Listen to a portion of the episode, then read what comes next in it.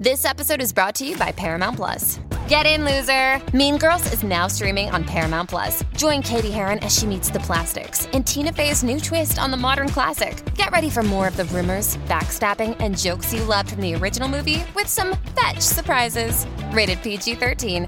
Wear pink and head to ParamountPlus.com to try it free.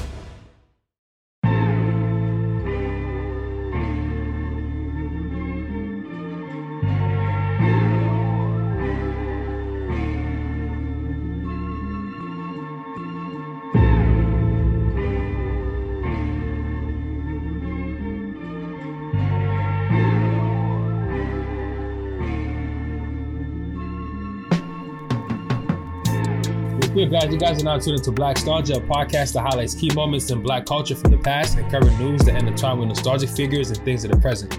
The icing on the cake is you guys get to kick it with a couple black millennials living in the 2020s. And another quarantine episode. It seems like it's calming down. We might be, you know, the world is slowly opening up. Hopefully Mhm. things get back open, like back into regular at least. What were you gonna say? I have noticed that a lot of states are saying that some of their numbers are actually going up now. Though. I've seen that. Have you seen that? I've Yeah. seen that, but I'm I've been hearing mixed things. I heard some states are saying it's going up. Some people are saying like um It's going down. it's going down, and if you're asymptomatic, you can't spread it. It's not as contagious. I saw that so too. That was shit. from the WHO, the World Health Organization. Right. Yeah.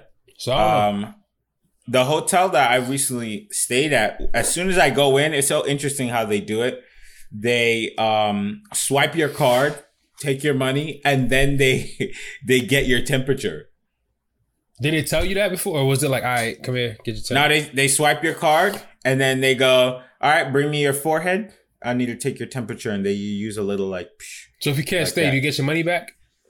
Or are they like, I- right, I was. I was like, "What the heck? You guys already took my money." right? You took your money, like you can't stay here, bro. What money? What, what Uh, refund? A refund? What are you talking about? Hugo, get this guy out of Get him out of here. here, he's sick.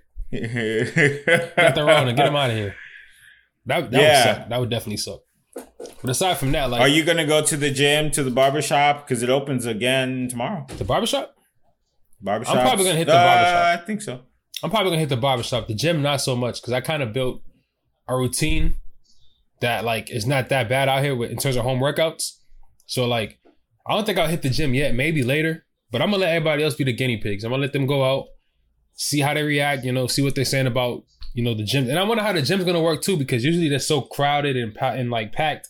Are they gonna start saying, you know what, we got 40 people in here already, come back in an hour, or here's your, you know, here's an app where you, what it tells you is good to come in. You know what I mean?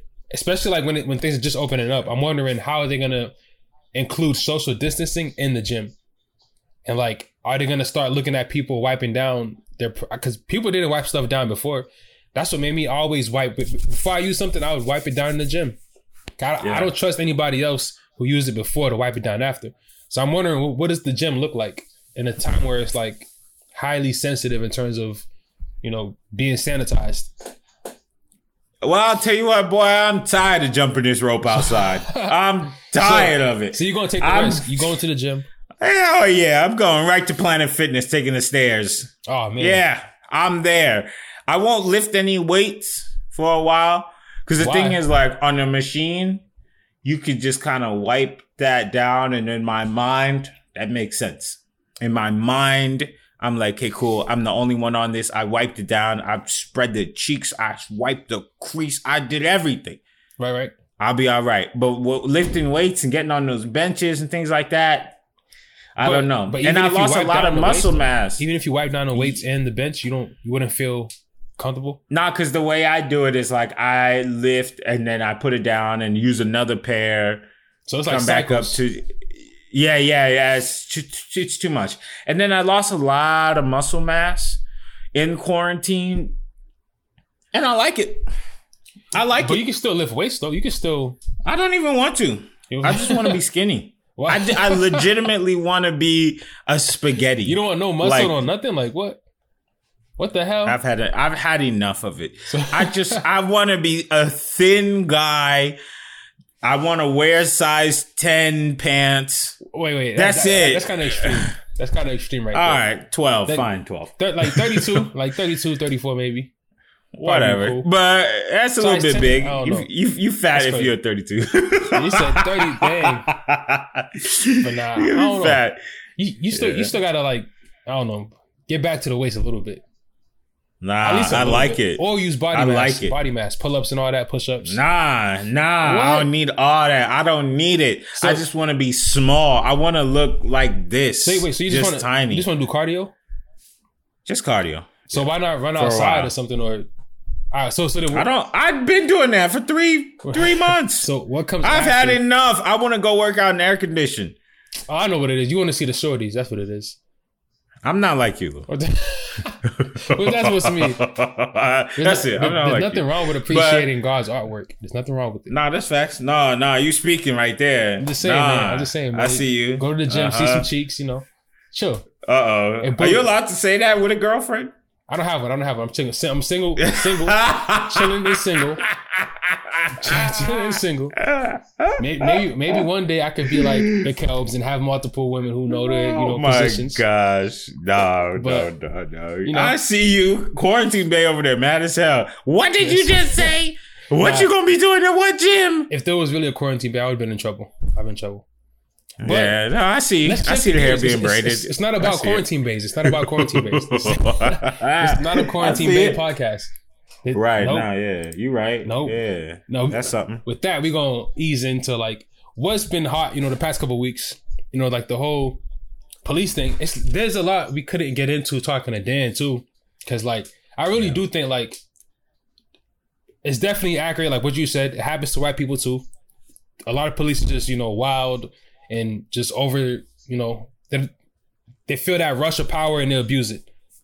Not all police, some police, but I do feel like right now it seems like it's like a real black time, if that makes sense. Like a lot of things are happening, doors are opening for black people, at least conversation wise, and we're seeing companies like do certain things. And, we, we're gonna get into that later, but I want to say uh, get your your And I'm gonna take full advantage of it. You got to, you got to, as you should. I'm gonna walk in every building and say, if you don't give me this job, it's because you're no.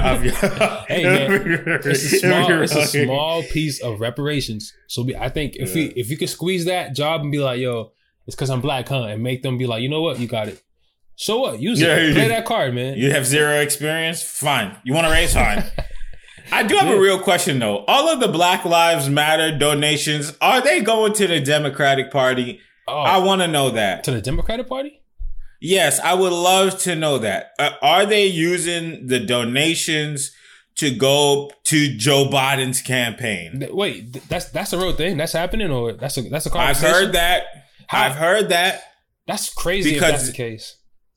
Because they're trying to say that well we need new legislation we need new this we need new that and we're gonna use the funds to help bring the people into the fold that are gonna help black people. But That and this is crazy. me just speaking from what i've heard but how much has the democratic party done for black people?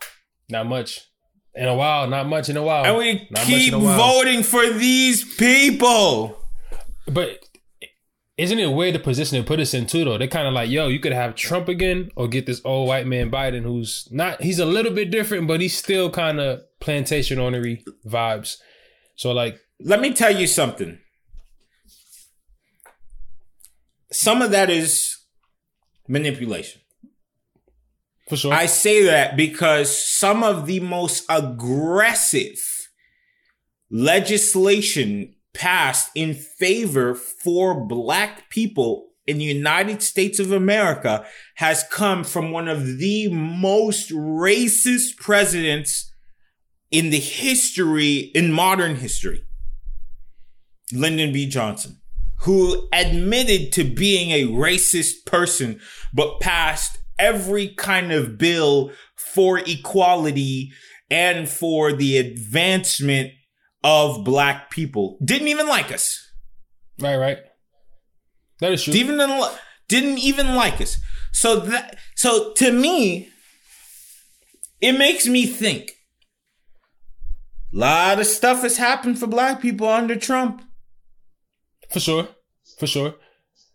That But- that I know when people say that they say, "Oh, it started under Obama." Oh, it's not enough. It's blah, blah, blah. but it makes me think. I'm not saying a lot. People don't kill me. I'm not a Trumper. I don't have a red hat on. I'm not Kanye West. but Trumper. it makes me think. That should make you think that. That's that's facts. That's facts. I think if anything, it's more so the other energy that he brings in to where people go, yo, look, he's racist. He's X, Y, and Z. He's called these people fine people and X and you know he told the army and the National Guard it's open season on protesters. I think people take that or the way, or the way media spins it. It could be both, but Yeah, man, it's like I don't know what politicians to rock with to be honest. But that for sure. And Trump even said, like, do we need more Haitians in America or something like that? I was like, ah, Recently? come on. Yeah, he said it like a week ago. he's back on us recently again. Oh man. First he said it was a shell country, then he said, "Do we really need more?" Damn, why specifically Haitians? Uh, I don't remember what the conversation was, but I saw it was a nice little headline for the day.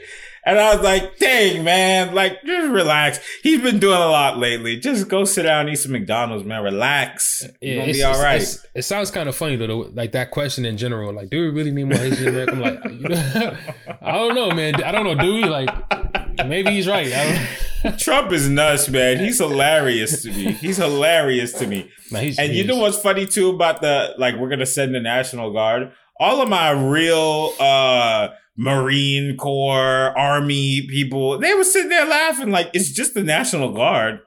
Right. But the average citizen was like, he's declaring war on his own people. But the National Guard got some equipment on them though too, right? yeah, but so do a couple of hillbillies in the South. But not, but not like the National Guard though. Like that's different. The National Guard is it's like Man. structured. They're working not every day. They, they're on point somewhat. Maybe not like the Marines, but they're a little bit more structured than the hill than the hillbillies with shotguns. And I don't know, man. There, here's a couple things that I did recognize. They gonna tell you that a target got destroyed, but they don't tell you about the was it 27 people that killed each other during the protests and stuff. Hmm. And it makes me think like, now wait a second. I understand how we all feel at the moment. But there needs to be a little bit of like, let's not not, let's forget about the target. Let's forget about uh uh uh J.R. Smith's car. Let's not hurt each other. I th- but some people have been saying that though, but that sparked a lot of the a lot of divisiveness and debating too between black people because some people are like, "Yo, how can you say that at a time like this? That's not the focus." And some people are like, "What? That is the focus. Like, there's still black people being killed." I think some people just don't want to hear that right that side right now for whatever reason. But but you're right I, though I because understand, but if you're fighting for if you're fighting for what is right and just, right uh, you uh, let's let's say all right, you destroyed property, uh, understandable. Uh, With anger, destruction is there, but to, but if you're upset that the cops took somebody's life, yeah you're gonna kill somebody and then you're gonna go kill somebody. It, That is I- true. now I don't know what you're fighting for. You That know, Uh, we're talking about lives here, not Target, right not Ben and Jerry's. Don't kill people. You know. And then Chicago. Did you hear about this? I sent it to you. You probably didn't check. it. which one Chicago just had their most deadliest weekend since like the '60s. what Yeah, you didn't see it. Nah, but I think I didn't see it. But from, from what you're saying, it kind of sounds like a cycle in a way. I feel like for a lot of people, like if you look at the unemployment numbers, you look at crime, you look at all this stuff, you look at people being in quarantine, they can't get out. Like a lot of kids are not going to school. They're like, it's like I don't mind the devil's playground. So I feel like that deadliest weekend is a mix of all that stuff where it's like people just don't have any hope. They don't have anything to do. They don't have anything to look. Well, they feel like they don't have anything to look forward to, and that just leads to more aggression. That's what I think it is. Yeah, and boy, it's such a complex. It's a complex problem. Yeah, because the poor communities get hit first. Yeah, they get hit first, and I, yeah, I, I don't know what everybody is, But the- killing each other. There killing was over wrong, 80, 85 shootings in Chicago this past weekend. Over eighteen people, something like that, died. Two of them were innocent young girls who were like top college prospects, just shot and killed, just like that. And it wasn't the police, Mm, you know, it wasn't white people. Yeah. But you know, we have to we have to hold our own hands. So you know, So the, the, what do you think that's? What do you think the right approach is? Because even that is a. I don't know if nostalgic always supposed to have a good connotation, but even that's kind of nostalgic too, where it's like we we definitely point out and we voice whether it's heard or not, we voice the oppression that we feel from outside communities.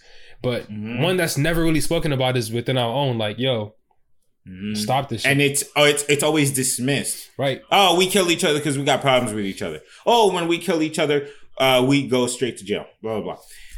The truth is, and you guys can go look it up and tell me if I'm right or wrong. A an extremely high percentage of killings, murders, homicide go completely unsolved. Right. Even still today, with all the technology we have, you can't you can't just put somebody's fingerprint from the gun and then say, "Oh, that's Kodak Black." Like, no, like they need to apprehend the suspect, get the fingerprints, and then match it. Is there's not a database of everybody's information, which I'm sure they're working on. That's probably why they want to give you the coronavirus chip in your freaking veins. Did you hear Bill Clinton But- say black communities gotta get it first? The the the Yo, vaccine shit.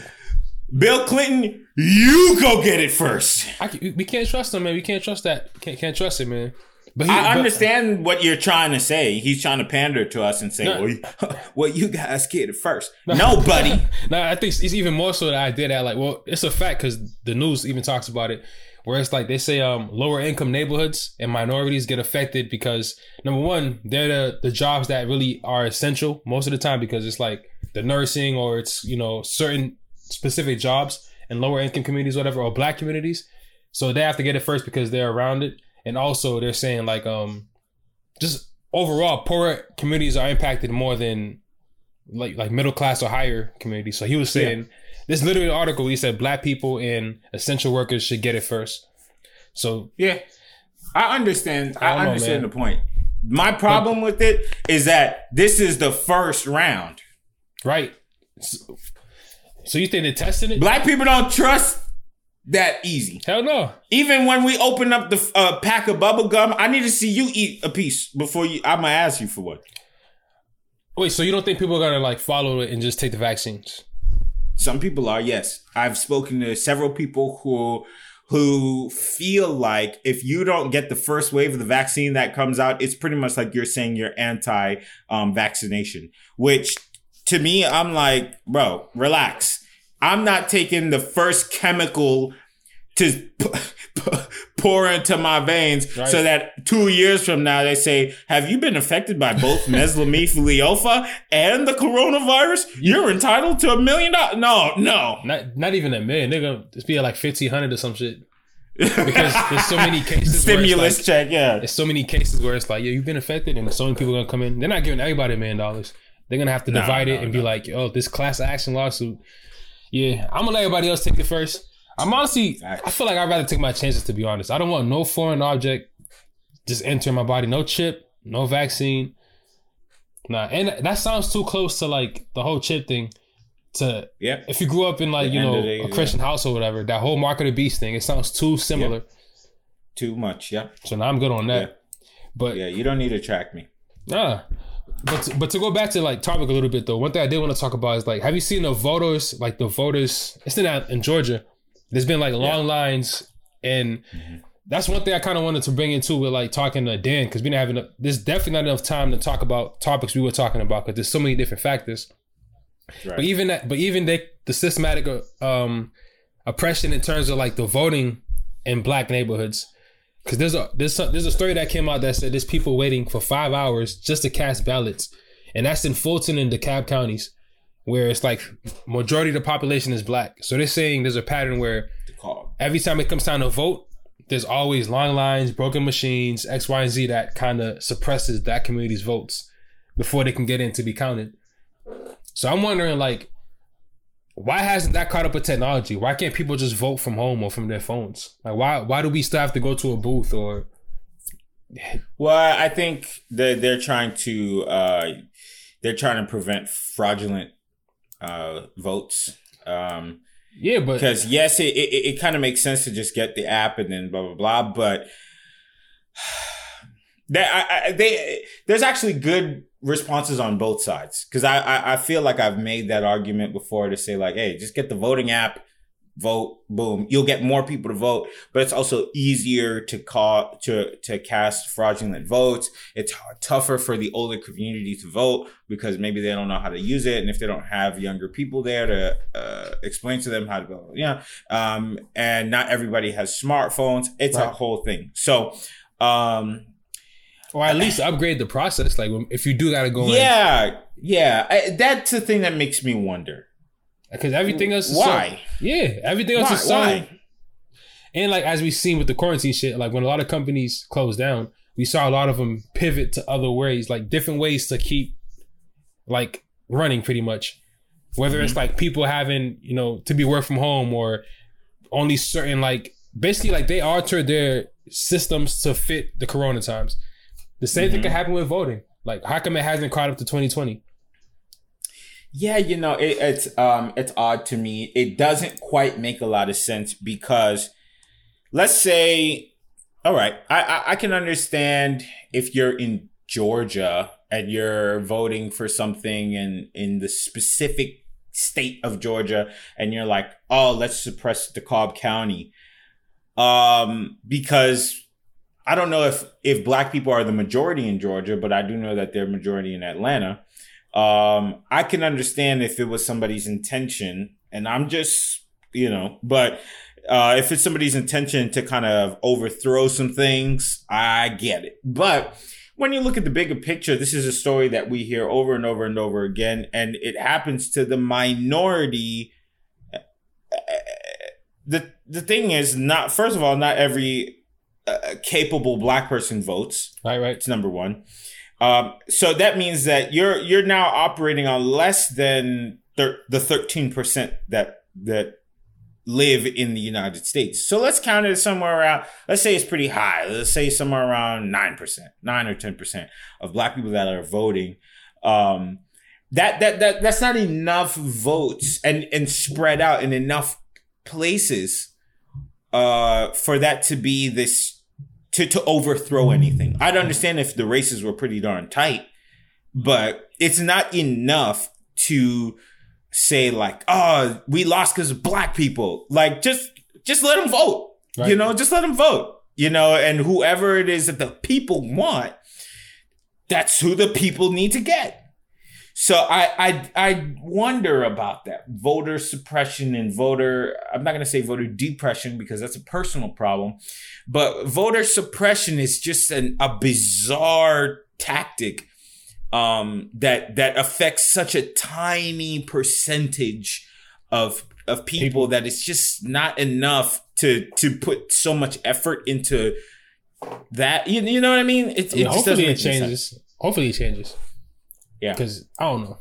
I understand what you're saying, but they, so you're saying I don't know. I feel like they still can allocate the dollars if people make if people make as much noise, but I don't want to get conspiracy theorists like too conspiracy like theoristy on here. Get into so it. I'm a, nah, nah. I'm, I'm, gonna get off of that one.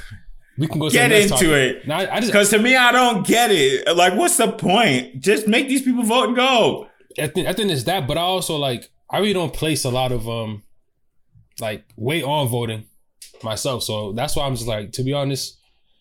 On what kind of voting? Uh, for the president, at, at, at least.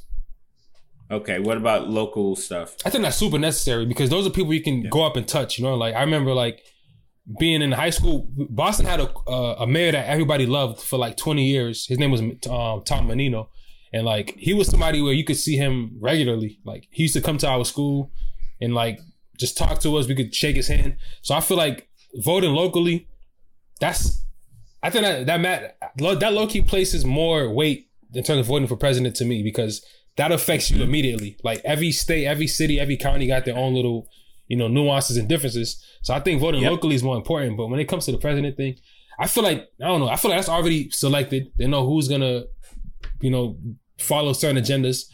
Because if, if I think about it, let's say Trump, a lot of people saw Trump come out of nowhere. He doesn't really have any legislative background. He wasn't a lawyer. He's he's like a reality show famous real estate guy, but he's president. So it's like he had to get there by following some kind of agenda.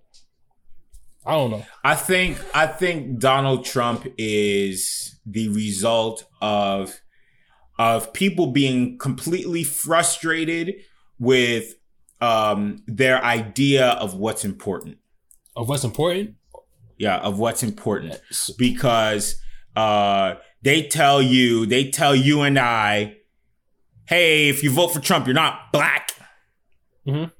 They're gonna tell you that. I mean, Biden already tried it. Biden tried it. right? But but that's what we've been hearing our whole life.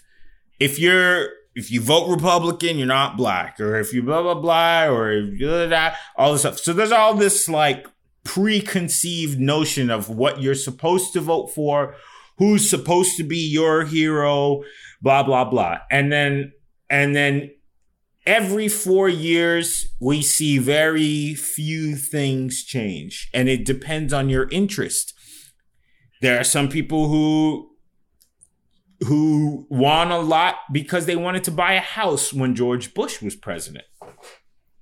And you know, those those things, those people won that at that time and then eventually maybe a lot of them lost their house by the time 2008, 2009 came around.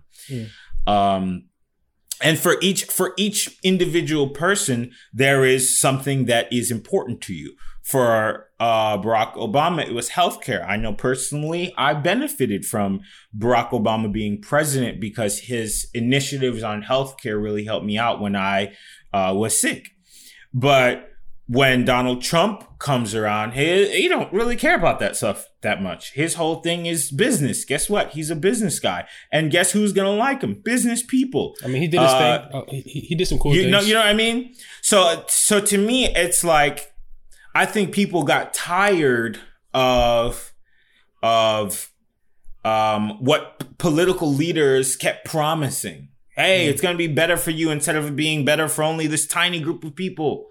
Even with Barack Obama, with uh, Obamacare, it was like, hey, you gave us this, but then if you don't have health care, you get t- penalized for it. And it's like, right? That's, that's ridiculous. You know, it, it was just it's it's always ugh. It's always this. We give you a little tiny thing and then we rip it away from you and all. So I think people were just like, all right, he's not a politician. He's not gonna lie to us. And for the most part, I think I know people say he's a liar. Uh, people say he's a liar. He's this, he's that. When Donald Trump say he's gonna do something, he's pretty much gonna just do it. Right, right. Like shortly after he says it. right. Um, it may not. The reason what, the, why people don't like him is probably because he does do it, and it's and people don't agree with his actions. But um, there are a lot of people who are pretty satisfied with his actions. Maybe they don't like him as a person, you know, because he does say doofy things. He tweets dumb stuff. I think either But he tweets that- dumb stuff or he's sometimes brash too. Like I think that's what I, Yeah, I appreciate yeah. that about him. Like no lie, like the rawness, too. like the delivery. Me like too. all right, give it straight. This is what you said. All right, give it straight. But Yeah, me too. You know, so it, it's it's things like like that that I think people said, cool. No no more fancy talking politician who makes it seem like everything will be okay. we want this cookie. You know, it's yeah. Just tell me, tell it, tell it to me straight. Um, and I think that that's what we we got. Um, and unfortunately, we got him at a weird time because I think if Donald Trump were a president 25 years ago or so, I think people would have accepted him way more. even with all the antics and shenanigans now, because I feel like before 25 years ago, they might have been a little bit more tight. They would have been like, what? His wife is No. nude, his blah, blah, blah. You know, he's Oh well, yes, yes, like but the, we wouldn't baggage that comes have we wouldn't have social media, so that would just be conversations that happen in your house. Right, right, right. you know but i think that um you know now we're in a time of i don't know if i want to call it sensitivity because you know that may be wrong but um, we're in a time where people are really connected with their emotions. That's Mm. the best way I'll put it. They're connected with their emotions and they're not scared to say it on Twitter or on Instagram or on this or on that, blah, blah. So we're, we're wrapped around opinion 24 seven, whether it's from the, a corporation, media cycle, or your friend who feels like they know, who blah, blah, blah. So, um, I think that beforehand, people were just like, tell us me straight. Cool. You don't like me? I'm, f-. and that's why we start seeing people getting in trouble for things they did Way back. 20 years ago. When it was normal. When Tyra Banks yells at you that you're too fat or you have a gap in your teeth, blah blah blah. At that time, people just said, well, you, you do. And then, you know, but today, oh, she's body shaming, oh, blah, blah, blah, blah. Yeah. you know, and it's like it just I changes think, with the times.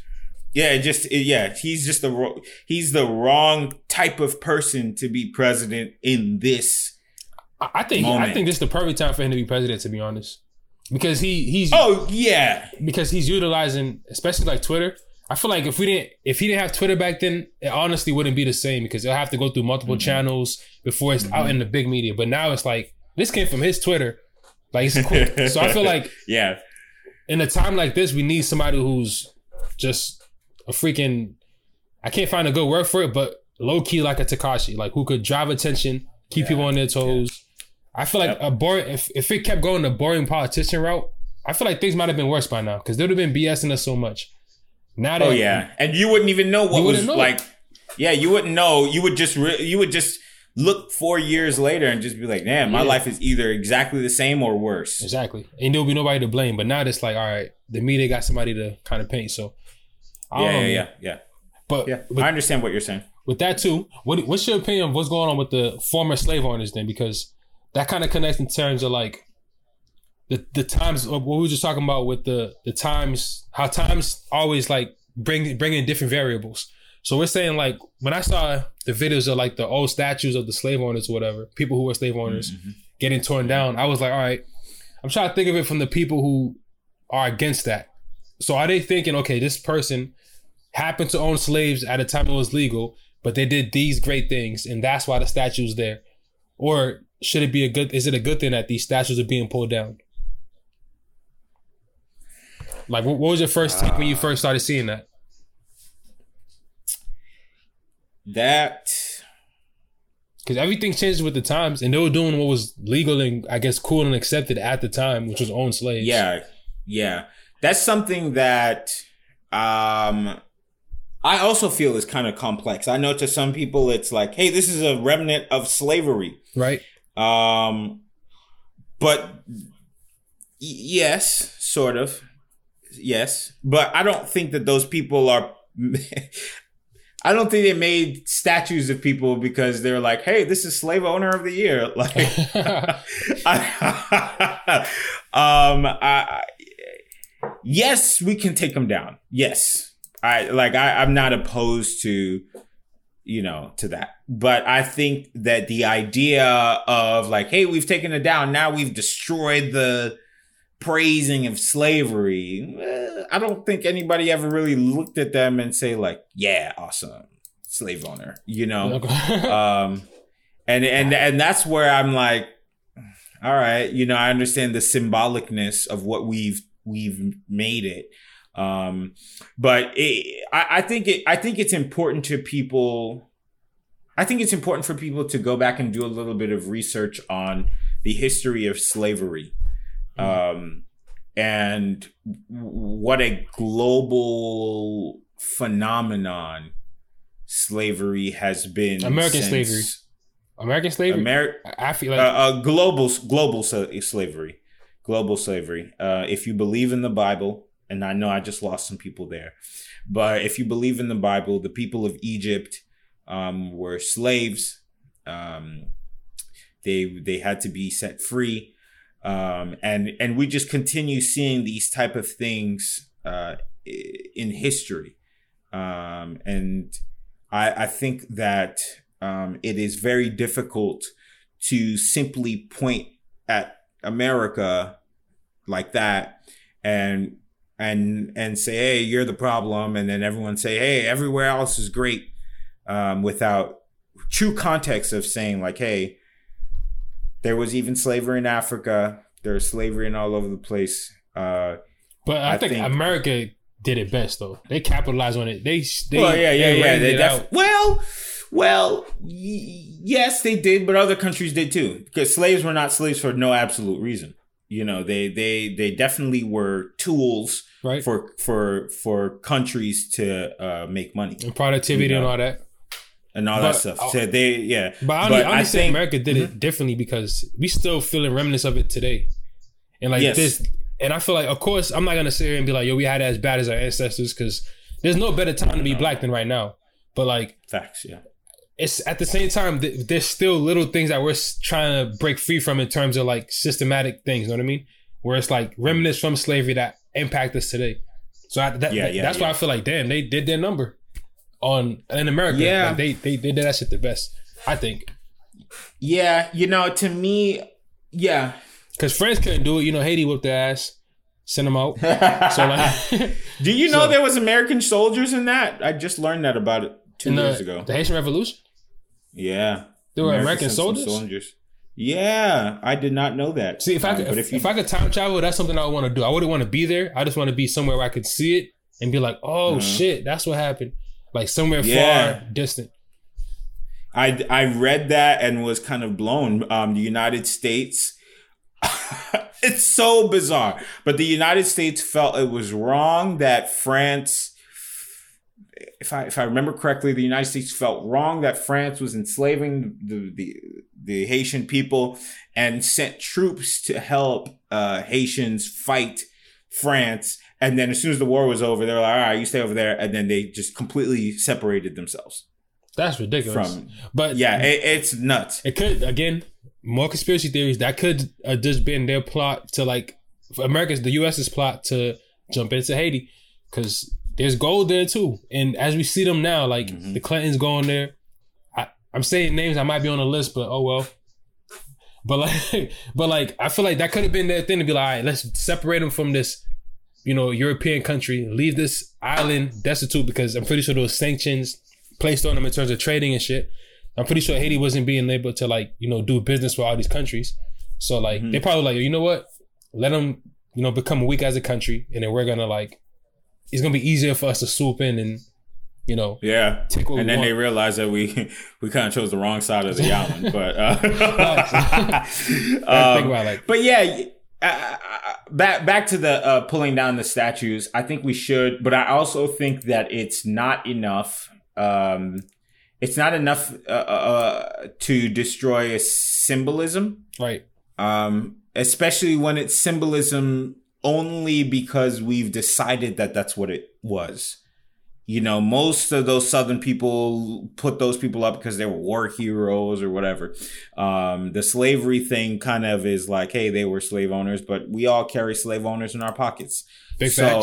Um, I, I I think that there needs to be an educational process that goes around and say, hey, look, uh, you know, these people were X, Y, and Z. They did own slaves, but at the same time, so did some of the progressive presidents at that time who we all champion.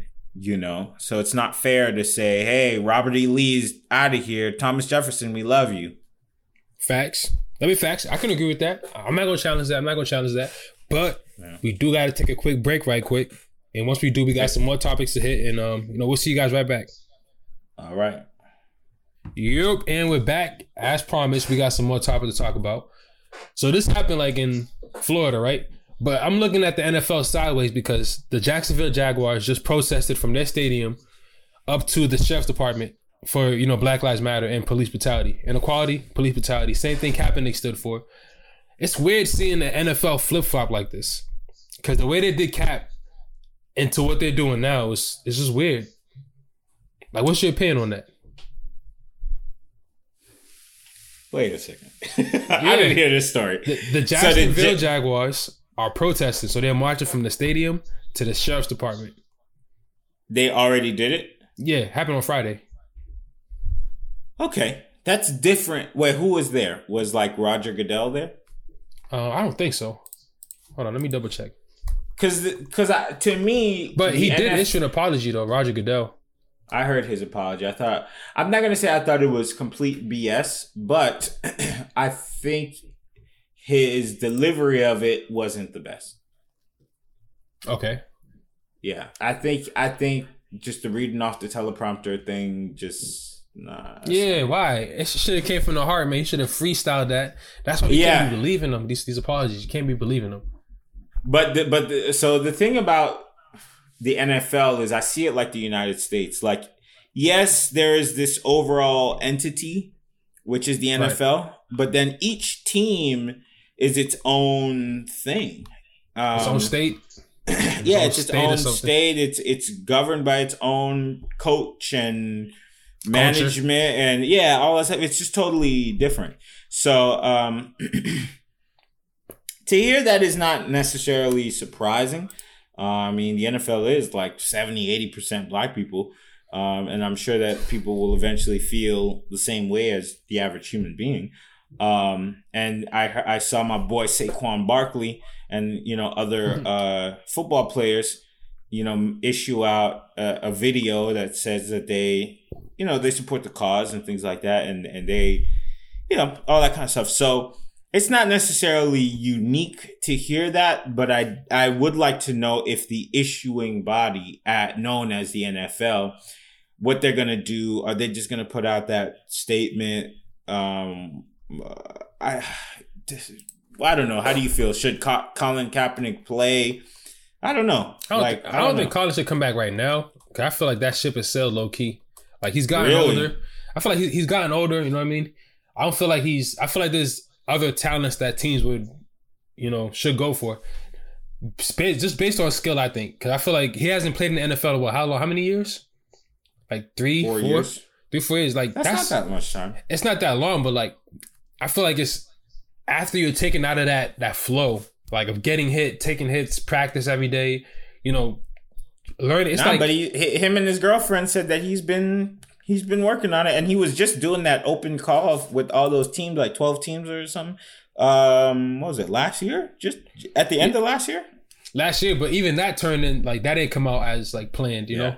So like that I don't know. Nice. I feel like I feel like a majority of people kind of got off of the whole get Kaepernick a job thing, because like, if anything, like the climax of it was that auditional performance he had to do for the teams, and then once nothing came out of that, everybody was just like, well, they gave you a shot. You wanted to move it to here. What else can we do? So I feel like that ship is sailed. But more, for me, it's more so like I don't know, just seeing like the the double like that that comeback, like that take back to be like, okay, we shunned Kaepernick and we told him to basically shut up, play football. It's not about this. It's strictly about that. To now, because it's mainstream, you're seeing other players and teams be vocal about it. So I think it's, I don't know. I, I just don't like that it wasn't respected before, but now since it seems like it's a trend, like big companies are putting up Black mm-hmm. Lives Matter.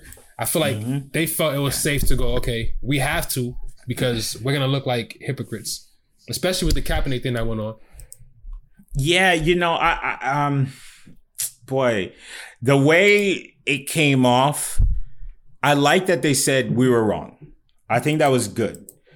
But what I needed to hear was, hey, we told this guy and we told all of these guys not to kneel um, because we thought it was about the flag. We were wrong about that. Mm-hmm. Drew Brees is wrong about that.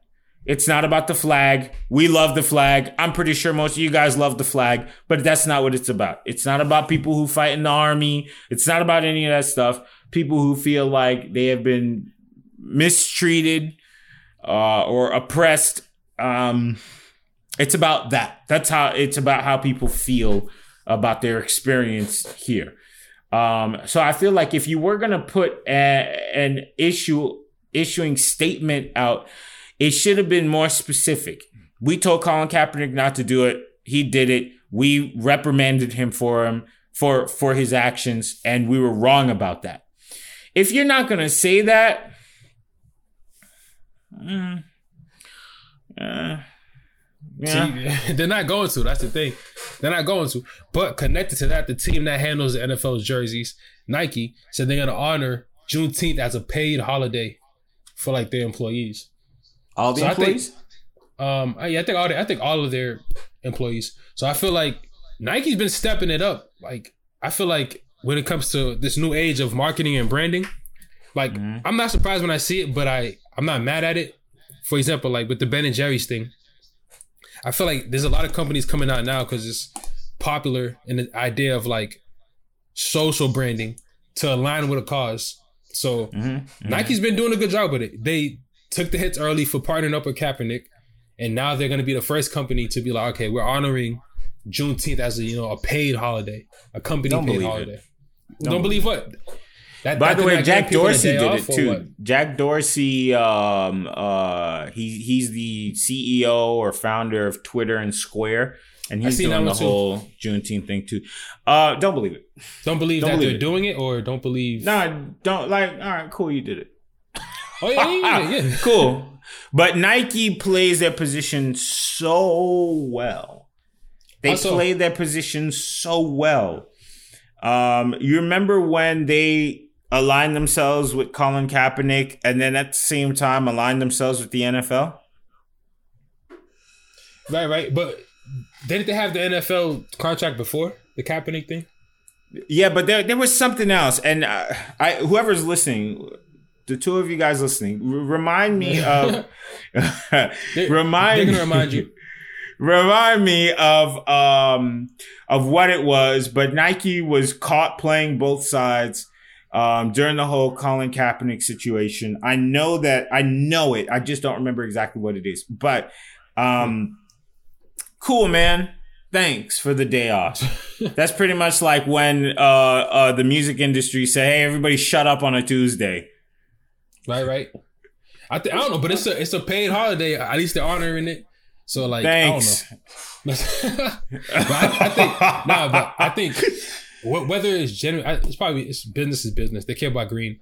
I feel like they, I don't know. I feel like there's they kind of lean towards more of the black side on the spectrum, just because they have to. I think they know their audience. Like you know what, we make most of our bucks in the branding from black people. Let's from black people and black culture. Let's we gotta we have no choice but to like you know stand up But and do they? align with them. I feel like everybody wears Nike. They do, Not just like, Drake. I- but I feel like black culture popularized it. You know, like Yeah. black culture, like you know, wearing the Nikes, the Air Force Ones, and especially when he, when they teamed up with Jordan, like that Yeah. took it that took it way over. They, they I think they know what's up. They're not idiots. They're not gonna like lose the whole hip hop community that helped build them up. So they have they kind of have no role, but they're perfect for today's climate of like social branding. I don't know, man. They, these guys are playing a certain kind of game. Jeff Bezos already running around looking like a big buff nerd. Oh, oh, Right. I don't care if I lose any customers over my support of Black Lives Matter, buddy. He don't care about that. Send a bag. Buddy. He hasn't sent no bags. He hasn't sent no bags our way. And our and our immediate reaction is, I'm gonna buy there. I'm gonna buy all the Ben and Jerry's in the world. I get it. They got arrested in 2016. Shout out to them. man, I'm not buying it. But if I, Jeff Bezos would have my support if he did was like, yo, you know what? I'm gonna handle this reparations thing by myself because I got it for, for the blacks in Uh. America. I got it. His his like you know, ten bands for everybody. You know, just chill. I don't know, man. I, somebody said that they're- piece of they were trying to do reparations. 350,000. Say it again. You heard about that whole 350,000 Who talking about for about? reparations? Re- the- the- What's it, Joe Joe Biden or somebody Yeah. said that they wanted to give every black person who was born on blacks uh, on, on American soil three hundred fifty thousand dollars uh, as a form of rep- reparations. And then I saw that it on, not on Facebook. Everybody was like, "What gonna- would you do with your three hundred fifty thousand? Oh, all the comments. I would invest. I would pay off my debt and invest. Shut up! They're not gonna do that. They're You're buy buying cars, every rim. right? They're buying cars. They're buying rims. Buying houses. Nah, I, man. You buying chains. I think a real race war would, would happen if that happened. Cause there's so many, you know, poor white people who would be like, "What? Three hundred and fifty thousand for each of you guys? Oh hell no! They're not letting that happen, man. They're not letting that yeah. Uh. I think reparations should- come in a form of something that lasts a little bit longer than a single moment. Um, They gotta be and I don't know if you, yeah, it has to be something deeper than this than this check. I, I I understand that because there's for some, for some people that check could will will create millions, if not billions, of dollars. Um, but for me, it, it, you know, you guys are all kind of lumping this all into one thing. You know, black people. Um, and I think that if I were to have a child, um, I would prefer that wherever I land, whether it's in the hood or whether it's in Calabasas, that child is not stunted because of my position in life that mm. the government that the the neighborhood that the community will pick up where i lack. That's why i think it, it- like thanks for the money but if you you read 50 cent's book his aunt won a million dollars and a few years later she was back at it like a crack matted or whatever you know? Facts. yeah. Yeah, that's true. That's true. I, I agree with that for sure. I can't say that better. Like that'd be better than a check. Well, actually, maybe they could do both. Maybe they could give you know a little check. I'm not opposed to that. Slide it in my bank account like the Yeah, stimulus you know, check. eh? Slide a little something in there, and then we still get the systematic thing because then it's a negotiation. You be like, you know what? Instead of giving us threes or whatever racks, we'll take X amount, but take the X, the remainder, and you know create this fund or create this fucking I don't know something. I know But exactly what that what check. will happen. They give you the three hundred fifty thousand and say your money is whack. We're on That's it. Bitcoin now. That's it. That and one. Bitcoin cost costs guess what? Four hundred thousand dollars. Now we set y'all back like psych. See, that's what one shit. gallon of milk costs one hundred forty thousand dollars. That'd be some shit if that really happened. 140 bucks for a gallon of milk. Nah. Sheesh. All right, so this next topic though is it's, it's basically on one of your new favorite voice actors. Oh my So, gosh! you Here we go. Beyonce signed a deal to appear on three major projects with Disney. It's a hundred million dollar bag, so she would be appearing on three major projects, and um, she's also on the soundtrack for Black Panther. Black Panther two. I'm guessing she's gonna be in the movie too. They might slide her in. I don't know, but this says she's a part of three major Disney projects, and she got a hundred million dollars for it. So like, what's your Okay. take on that? So being in the industry, you know, voice actors, it's it's a def it's it's a craft, and I'm pretty sure like we're starting to see now. I guess I guess nothing's safe when you're a celebrity. Like you could dive into anything if you have the numbers. If you can put butts in seats.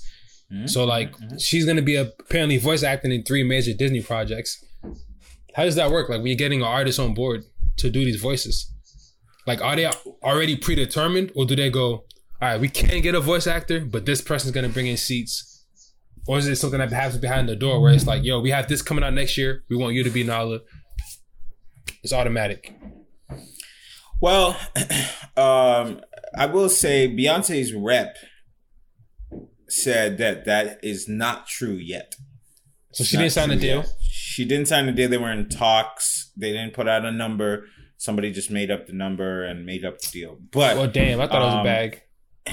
It, it, it, you know, when these things come out, that means that that's probably the closest thing as to what is probably going to happen.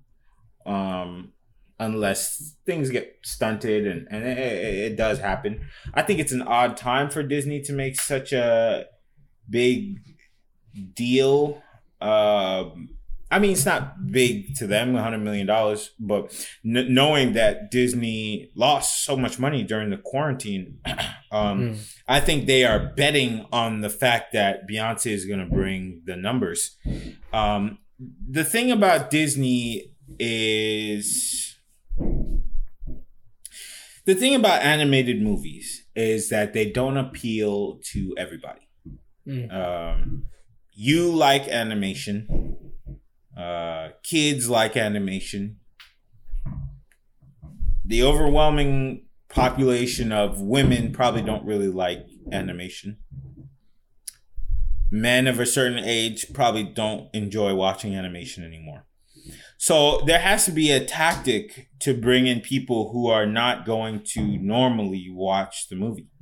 Mm. Um, and I think that Beyonce has that appeal across female audience, uh, the LGBT community, um, that would normally just say, eh, I'm So not gonna go watch that." Now they're gonna watch it.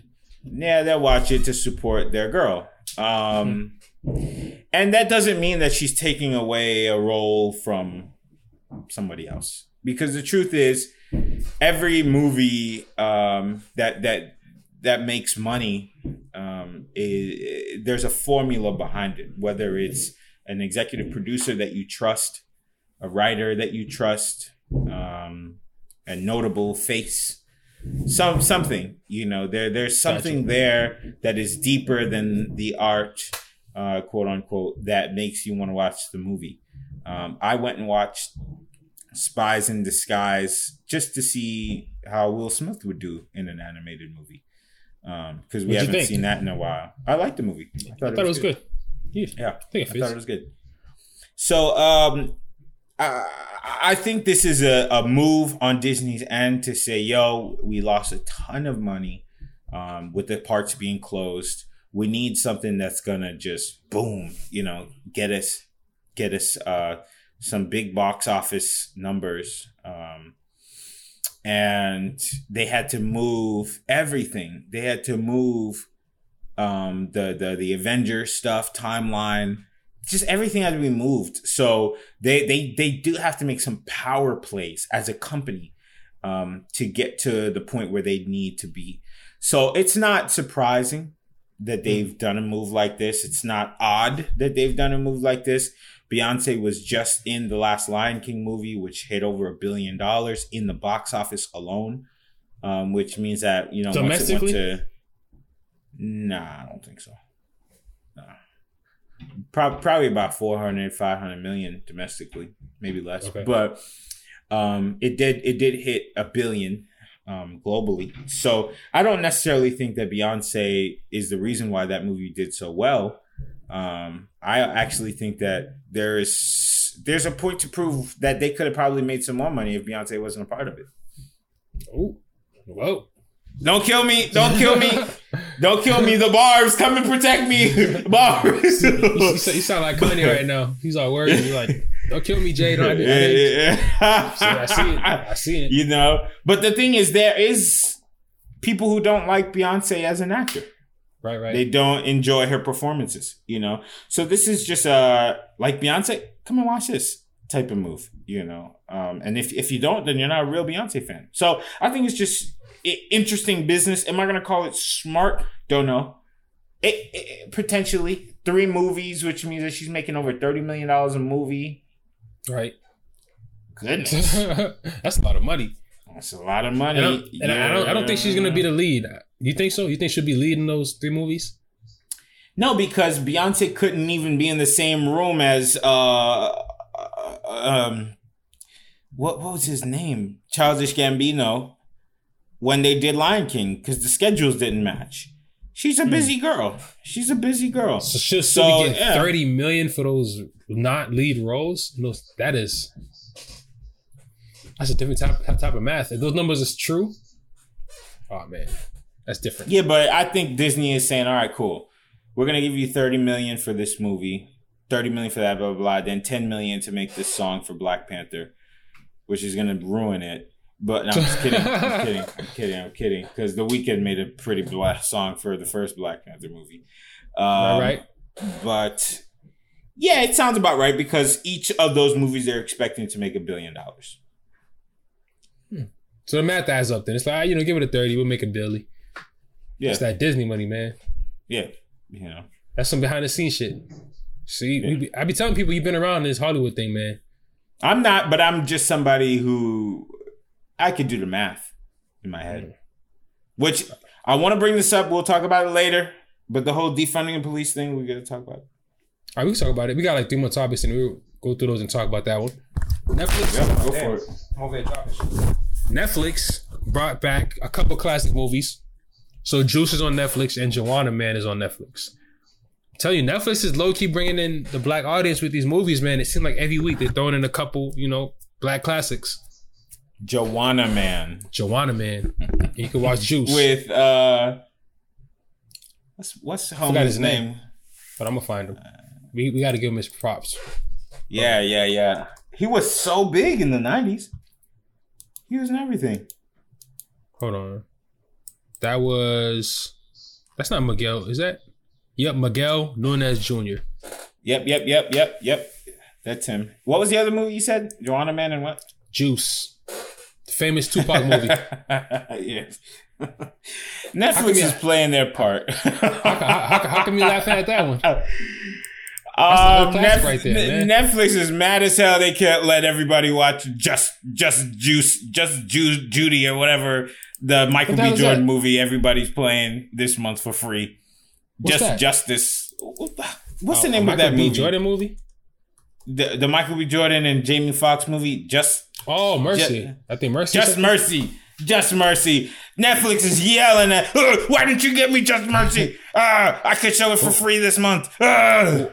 What is Just Mercy on? It's about the guy who got who got sent to saying, prison. I'm oh, it's on everything else. Oh, it's on everything else. Yeah, it's it's not on Netflix. I don't believe, but you can watch it like on Amazon and Hulu and whatever. You can watch it for free for the month because it's so topical.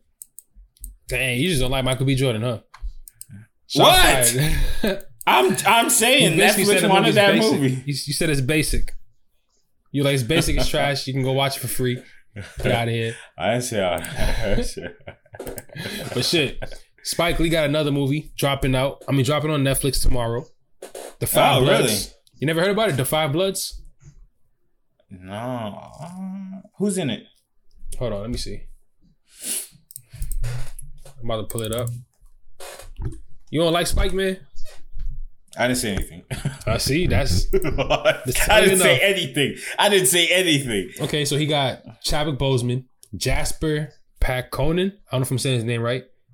He always be. He always does do that. Um, they got a legend on there, Delroy Lindo. Um, Yeah. Okay. hold on, let me see. Paul. Spike is- Paul. Who? Spike is known for putting in a couple of those. Like I don't know exactly who those people are, but they they'll kill face. the role. Yeah, he got some good actors in there. Paul Hauser. He got some good people in there. Are you gonna watch? No, Dang, it's been no, you don't support black film, black media. that's not what I said. That's not what I said. I just um, I'm good. He said no. Hell no. I I I, I didn't say that. I just uh maybe I'll catch it at some point in time. I, I have I still need to watch Love Birds. I think. Oh, Um, Issa. With Issa. Um, there's some Issa. stuff I need to watch. I just be missing things, and it's it's tough for me to watch movies at home. So that's why I so freely say no. I'm not gonna watch it because I, I So you got a long list, pretty much, that you're gonna watch with your with, with one of your bays, one of your concubines. Got you. What's the What's the next? All right, la- The next next and last time. one I get. Um, Starbucks is banning their employees from wearing anything that has Black Lives Matter type stuff on it. So the employees can't wear anything that supports that cause. I guess. no way. Yeah, there's an article. Let me see. I'm about to see. Starbucks. I guess maybe they have a uniform there. I, I mean, they, they don't have a uniform. It's usually like the apron. But um, oh, okay. Yeah, they prohibit. I'm gonna see if I say the link if anything, but they're saying people, their employees can't wear that. I want to get your take on it though. I, I'm surprised they're shocked on it. Isn't that an issue of like branding? Wouldn't they be? Wouldn't they want to be like, yo, we don't want our logo next to that because it's not an official statement from us, so we wouldn't want anybody to come in and see the Starbucks logo next to your Black Lives Matter T-shirt. Uh, I, I, I'm, I'm, I'm surprised because people were calling Starbucks racist a few years ago because they didn't let somebody pee. Shit, that's kind. Of, it's not kind of racist to me. You remember No, that? You're not gonna let somebody pee? You remember that? The guy was like, "Oh, can I use the bathroom?" Goes, "Mm, Get out of here! Get out of here, black guy. No, you can't pee here. Hey, get out of here! Yeah, this is You for don't see what the civilized humans. Only. You don't see the sign? It says quites only. Whites. I'm a little surprised because Star Starbucks is one of those SJW type companies. You know, they want they have a puppuccino. They have so much, like so much that appeals to people who care about these issues. So it, it is surprising. But I think Starbucks got bigger things to worry about at the moment because they just shut down 400 stores. Oh, look at that flex. Little shade. they just they just shut down 400 stores. I think uh I think they they they're like, "Ah, I don't care about this movie, man. We're losing money. They probably, yeah. They probably like, fuck out of here. We don't care. yeah, and True. two months from now, they'll wake up. And, there was a movement. George? Who? I think they know, plus they know who, like, their core clientele is. Yeah, It's, it's the VSCO girls, man. They, they know like it's not a that, bunch of black people buying their coffee and shit. Yeah. They can care less. But let's go on to the defund the police topic, though, before we go into petty time. Here we go. So, I want to hear your thoughts. I want to hear your thoughts. Um, I'm with it. I don't think we need Why? as much police presence as we as we do as we need. I don't think we need as much police presence, and I don't think the dollars are properly allocated in terms of like the budgeting. So like one thing like, I was I was listening to Van Jones on um Mike Tyson's thing, the, his podcast, and he was talking about how like he just looking at the prison system itself. It's not really built on reform. It's built on like somebody goes in there, they do hard time, and they just throw you right back into society. And it's like hearing I, I don't I forgot what state he was saying or if it's general. It costs like one hundred and twenty thousand to house a prisoner for one year. They could be sending kids to colleges for the same amount of money, but instead they're sending somebody. They're paying that much to house somebody in prison where they're not doing much. Like they're waking up, they're going to sleep, they're working out. They might be doing little like tasks like making license plates or whatever, or whatever job they have them doing for eight cents an hour. But why is it costing? Why is this person's life costing one hundred twenty thousand a year? But there's a kid who has the grades and the requirements to go to college but can't afford it. So that's why I'm like, all right, the whole prison system itself needs reform, and the whole police system itself needs reform because, like, if I feel like if there's definitely crazy people who need to be, you know, whatever in prison, or if you're an extreme person, escorted off the earth. But like, majority of people, yeah, if if there's like proper reform, I don't think people coming out would have to deal with police the same way. Like, I don't think it would be as much going on if the system was really focused on like, all right, let's reform and build these communities. There's public schools with kids like sharing books or kids using books from years ago with tears in them and scratched out letters because the school can't afford books. But the police is getting, you know, three million dollar budgets for this and X amount of dollars for this. I feel like it's lopsided. So maybe don't do away with the whole police in general, but I think defunding it in some ways, definitely and putting that money to use in better ways, I think it's at least worth the conversation and like taking action to do it. Cause that shit can go other places. Like, hmm. what do you think? What's your opinion on it? I have multiple opinions on it. First off, um, I think that I think we are thrown numbers uh and and we're just supposed to react to that. Hey, the New York City Police Department gets 6 billion dollars a year. Well, I know that sounds like a lot, but I sat down and said, all right, New York is number one, extremely expensive, Right? expensive place to live in. Number two is a ton of crime in New York City. A ton, a ton of crime. It's a big city. Big city, lot of poverty there, a lot of gangs, just a lot. There's a lot of crime. Uh, number three, uh, number four, um, I broke the numbers down. So without adding in dispatchers, trainers, cost of boot camp, cost of buildings. I'm not even talking about the prison part, Hmm. which I I have people in the prison system that I can I can't even lie. They went into prison and came out ten times better than they were before. I can't even lie. I can't even lie. They went in, they got degrees, they learned new skills, they came out and they just their lives transformed for the better. So I cannot lie about that in the grand in the grand scheme of things, most likely it's probably it probably needs uh, altering. Understandable, understandably, but uh, in my experience, uh, more people have gone to prison and came out better. But sticking on to the police reform part, uh, I did the numbers and six billion dollars. I go to the thirty-five to forty thousand police officers in, in New York City, where there are mm, uh, nearly a hundred thousand calls every single day to the police. Leaves a police officer at about a hundred thousand, hundred thirty thousand a year. May seem like a lot of money if you live in Alabama, but if you live in New York City or you live in New York State, that's I mean, uh, you can't really call a hundred thousand dollars a year a, a crazy amount of money. Right, right. It's it's just a it's a you're making a decent living. You're able to purchase property. Blah blah blah. Send your kids to college. Um, when I looked into Chicago, uh, which we all know what Chicago is as far as crime goes. Um, Chicago is one of the deadliest warlike cities, war torn like cities in the United States. Um, in the past year, two years, and I believe even three years in the history of Chicago's crime and violence, um, there have been zero uh, shootings of unarmed black people by the police. Mm. Um, and those people uh, in Chicago um,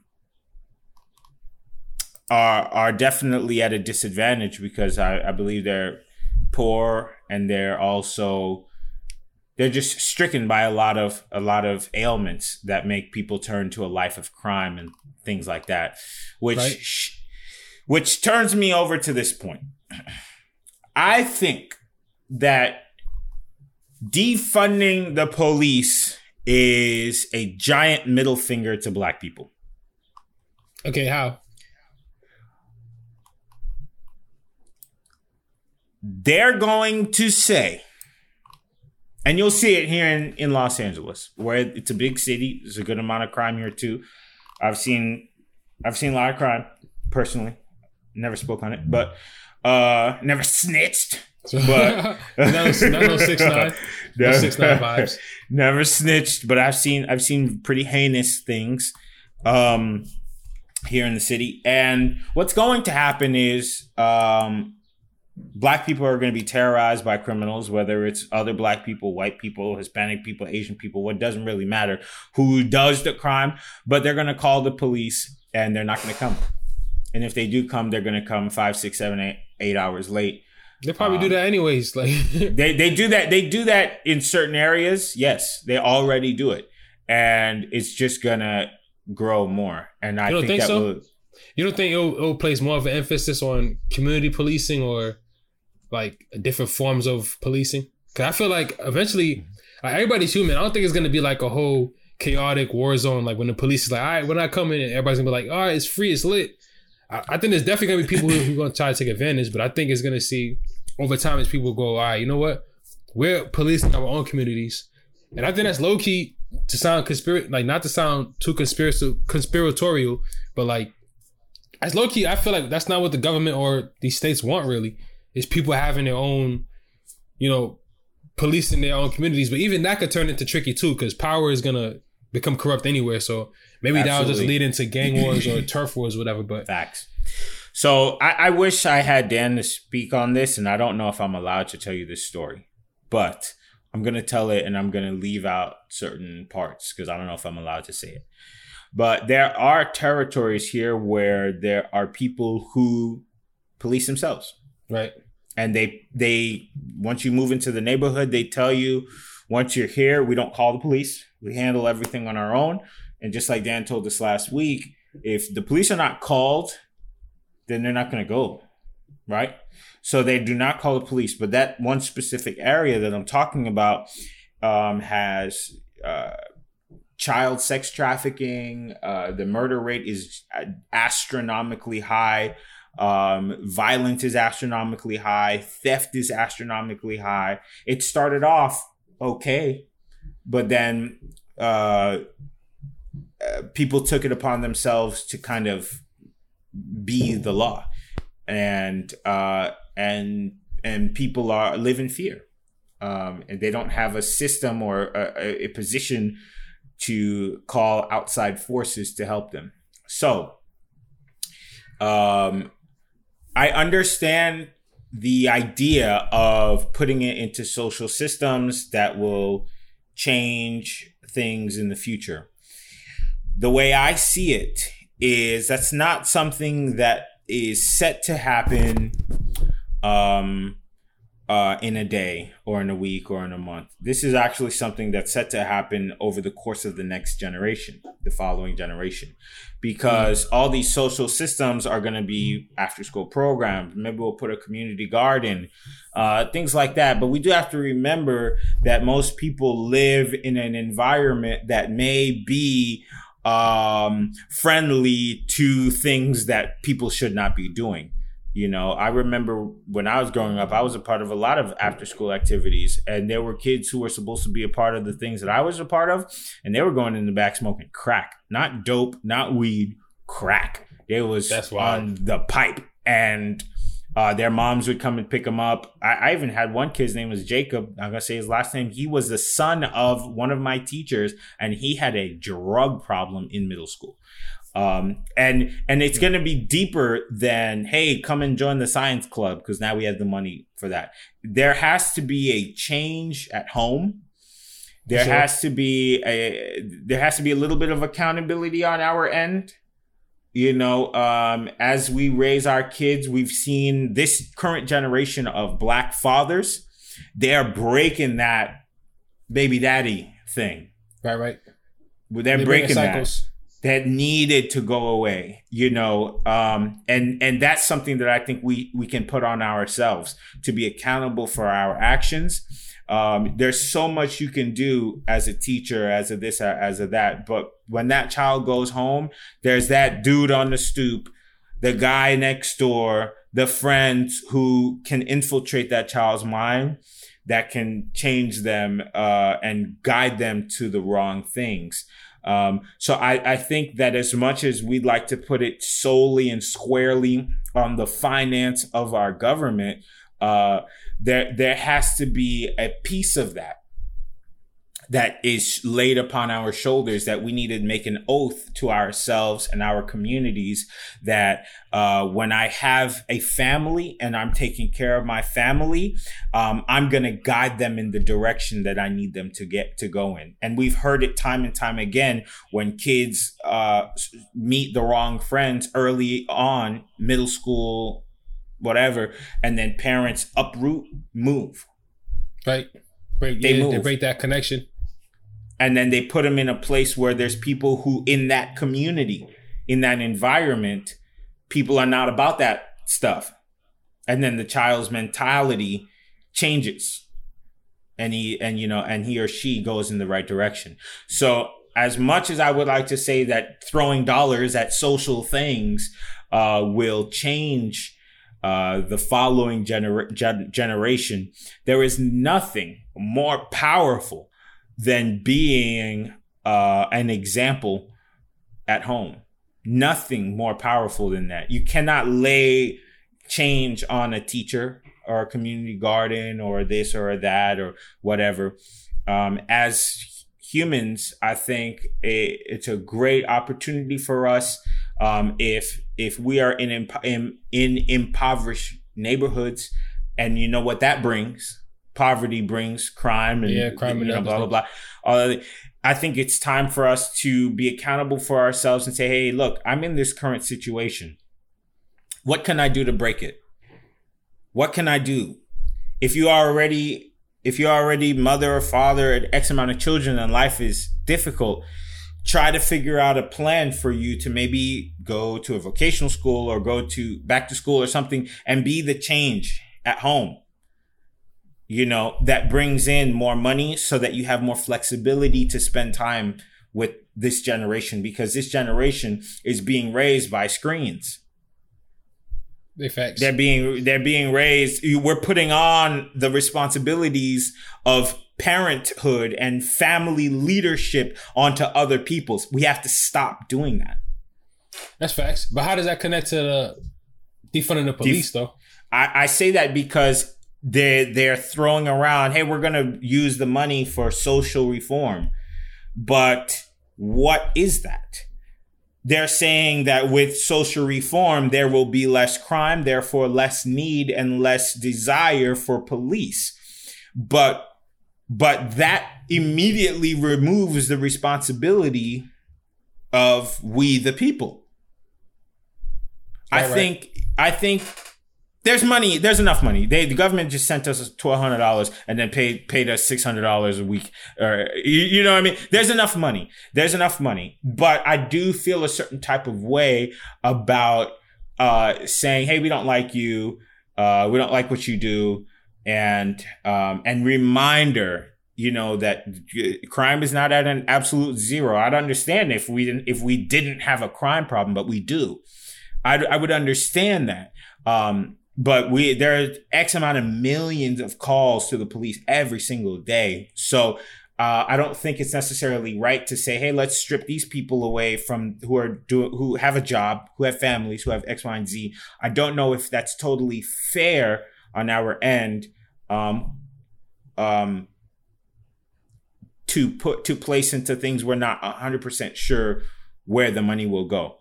You know, right. um, so I think that uh, there could be a group a grouping of where the finance could come from. Take a little bit here take a little bit there take a little everywhere so that we as a community can can grow our yeah you know it, it, doesn't need to be let's punish these people for what these cops are doing. It, it's not it's not right I don't think it's right. So cutting those cops' jobs is not the the right way to approach it. Pretty much.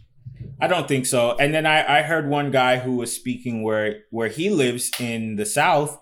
He was begging for uh, this idea to go away because as a police officer, he made eighteen dollars an hour. But I could tell he didn't necessarily have an understanding of the financial aspect of it because there was a budget of couple million dollars for 80 officers in this city. A couple million dollars. You're making $18 an hour. I'm not gonna pursue a a bad guy for eighteen dollars an hour. I'm not flipping a burger for eighteen dollars like, an hour.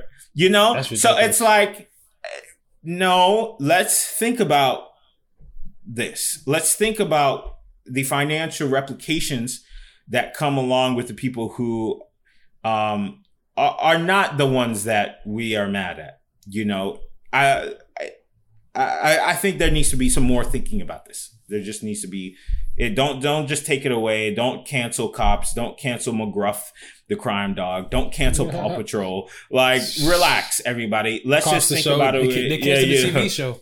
They canceled it. Relax, everybody. Let's just think about a way how we can all how we can all do this, especially if you guys are mad at the white people, quote unquote. Why don't you just tax the white people more? I'm just, how? I'm, uh, uh, re- I'm relaxed. The, the white tax, the white, the white tax, the white tax, the white tax, the white tax. that'd be that'd be crazy. The white tax. Make, make them take the census and then say, hey, "Sorry." That'd be crazy. come tax. out of their check, like come out of their check, it'll be like whatever, blah blah, white tax. Yeah, that's sorry. crazy. I'm not really that, suggesting, guys. Don't. You know what? That could be a form of reparation right there. Every white person got to get like a little, whatever. Whether it's we're not even going to tax high. Let's say five to ten percent. Ten percent. Oh my gosh. Five percent of the check. You know, five percent. That's a lot of money. And it goes to the United Negro Fund, where it's like, all right, everybody, black black people get interest free loans off of this white tax. it's like, all right, bam, you don't got to pay it back. Actually, it's free money. Take it. I was gonna say, what's the point of an interest free loan? Just hey, go there and rob the place. I would. you said it, not me. You said it, not me. You said it, not me. What are you gonna do? Arrest me for taking money that I already See? am gonna get for free? I mean, that's a good way to put it. That's a good way to put it. I'm not gonna debate that, but your point with the defund the police thing is definitely accurate. I definitely agree with that. In terms of like, I think it's definitely blinded us to be like, to not look at cops as regular people who are employed. Like, what happens to the police when it's defunded? Like, what, what do all these people do when it's like people are already talking about automation is going to be taking jobs away. Now it's like mm-hmm. police losing their jobs and X, Y, and Z. What are they going to do? Like, what's all these people going to do? So, shit, I don't know.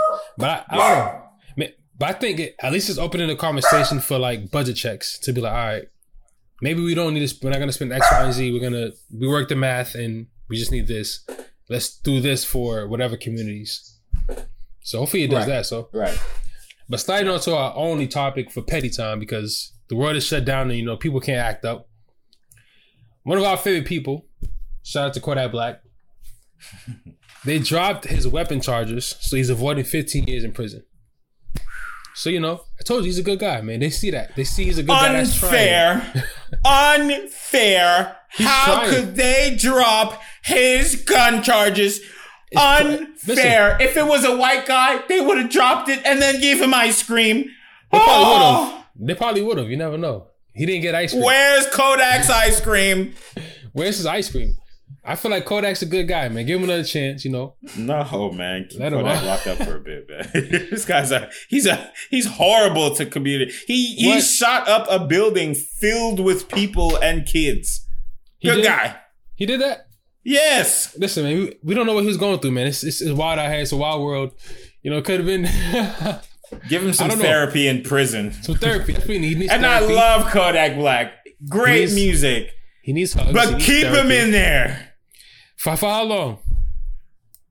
Ah, they give him three years. It might not be enough. He's still beefing with people on Instagram. Give him another year. Nah, he's having What's fun the problem? He's, having fun on Instagram. He's trolling. It's fun. Oh, okay. Yeah, man. He's not tripping. You know, not tripping. Not at all. We're going. Let's let's slide over. You don't think so? I think, man. Let Kodak live, man. Let Kodak live. I I don't know. I feel like he when he comes out of jail this time, he's gonna be a little bit cooler. And he's gonna think things through this time. Hopefully. I think I this is hopefully this is his last time in jail.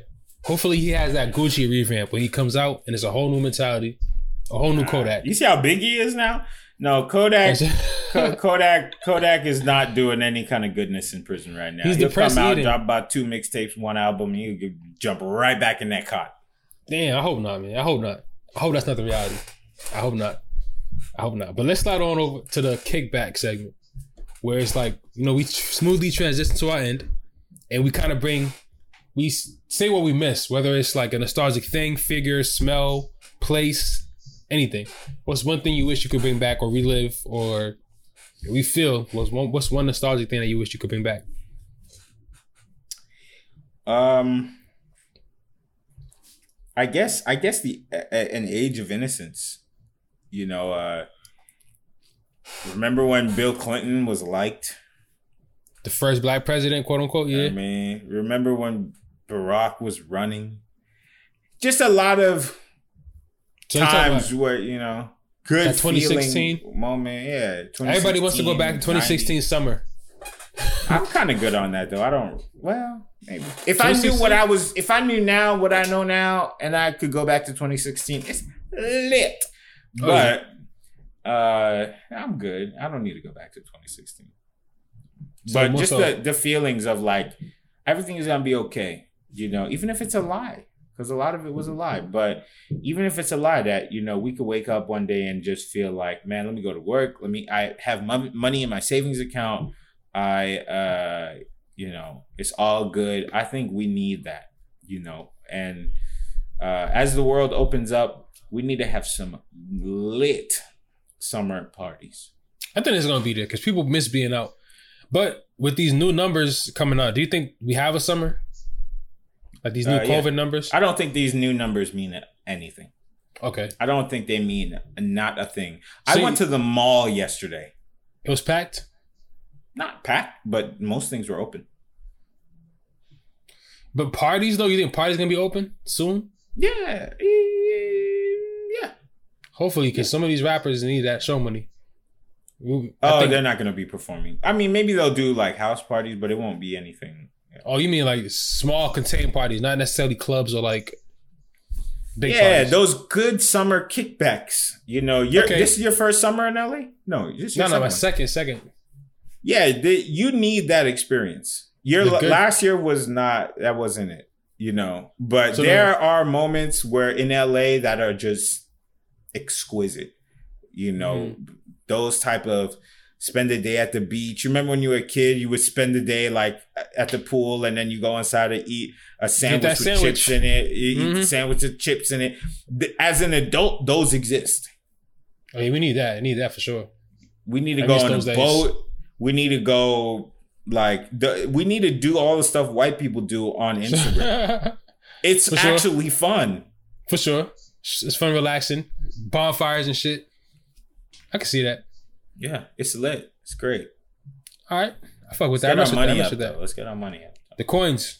We need to, I think that's the thing. That's the variable when you become an adult, where it's like, all right, money's a lot more important than I guess it seemed as a kid.